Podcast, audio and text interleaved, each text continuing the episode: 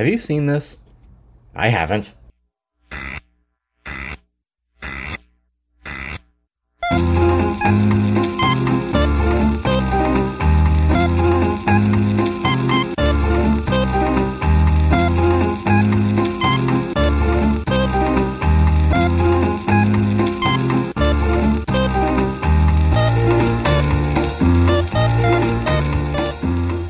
Welcome to Have You Seen This? The world's only podcast about obscure, overlooked, and misbegotten media. All discussions will be spoiler heavy. You have been warned. Awesome. Yeah, because, um, uh, you know, a lot of times, like, the, the through line that we'll pick is, like, to kind of go through the plot. But how can we go through the plot of this movie? There is no plot. There is no plot. I mean, you can go point by point, but it's a lot of it's like, and then it's this music segment Yeah. where like it. So it's, I mean, it really there's nothing that like it's it's not something that like you can sum up the whole plot in one sentence and not lose anything, basically.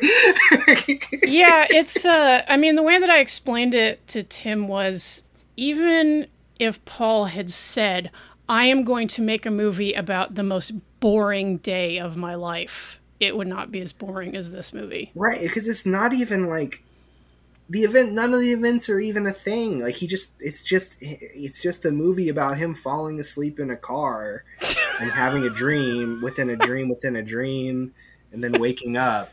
And then It's not exactly Inception either. I know, right?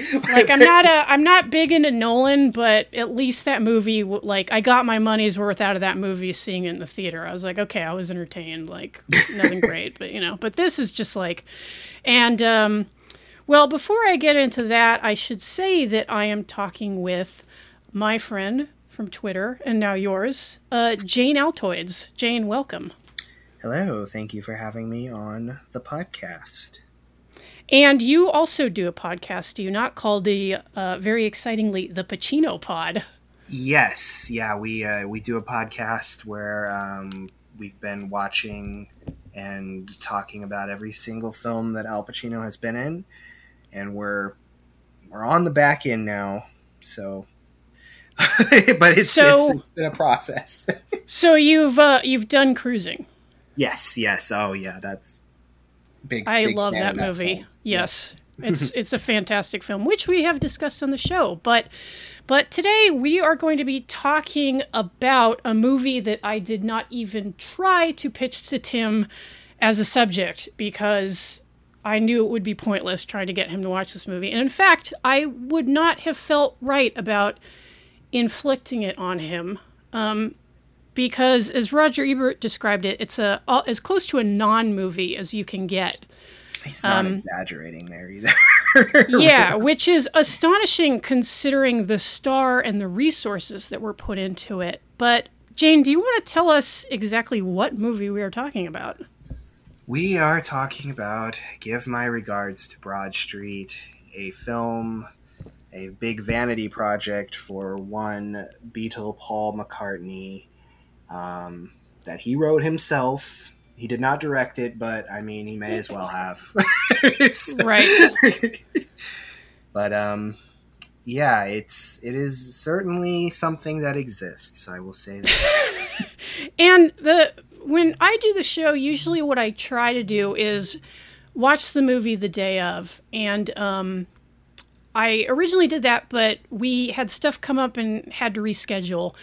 And my usual practice would be to at least take another look at it on the rescheduled day of recording. But I was just like, you know what? Like, I'm not going to get any special insight out of this by looking at it again. It is just it is exactly what it is in the surface. It is a a day in the life of Paul McCartney.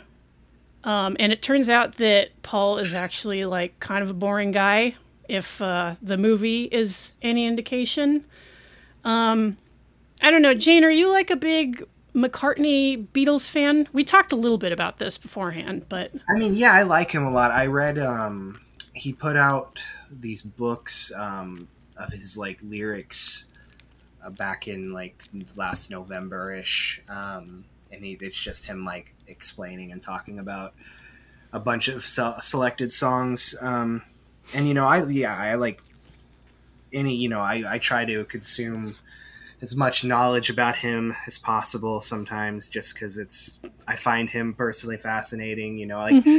i don't know if you've seen the get back documentaries but you know he just i mean he seems like a fun guy to hang out with um, but i don't know why sure. he decided to not put any of that in the film well well what i think the, the issue is and and this is the big issue I think with this film is that Paul McCartney really wanted, you know, like famously, like in the '60s, the Beatles had like a bunch of movies that they did, and you know, he hadn't acted since then. He like, I mean, Ringo had done other stuff, but um, Paul really hadn't done much acting, and I think he was like, I want to, you know, like back when the Beatles were together, when they did the Magical Mystery Tour film, which really I would I would say is the best analog to this movie because it also has like no real plot to it and it was very Paul McCartney driven project.